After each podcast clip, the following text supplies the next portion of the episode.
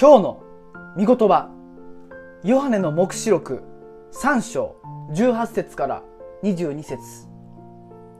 私はあなたに忠告する豊かなものとなるために火で洗礼された金を私から買いあなたの裸の恥をあらわにしないために着る白い衣を買い目が見えるようになるために目に塗る目薬を買いなさい。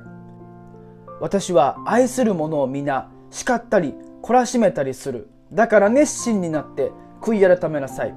見よ私は戸の外に立って叩いている。誰でも私の声を聞いて戸を開けるなら私はその人のところに入って彼と共に食事をし彼も私と共に食事をする。勝利を得る者を私と共に私の座につかせる。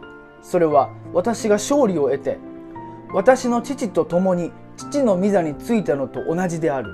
耳のある者は御霊が諸教会に告げることを聞きなさい。ラオディキアは非常に都市が発展していて物質主義でした。しかしいくら物を溜め込んでも最後の審判では全く何の意味も価値もありません。最後の審判の時本当に価値があるとされるものはイエス様に対する信仰です。イエス様は常に私たちの心の扉をノックしておられます。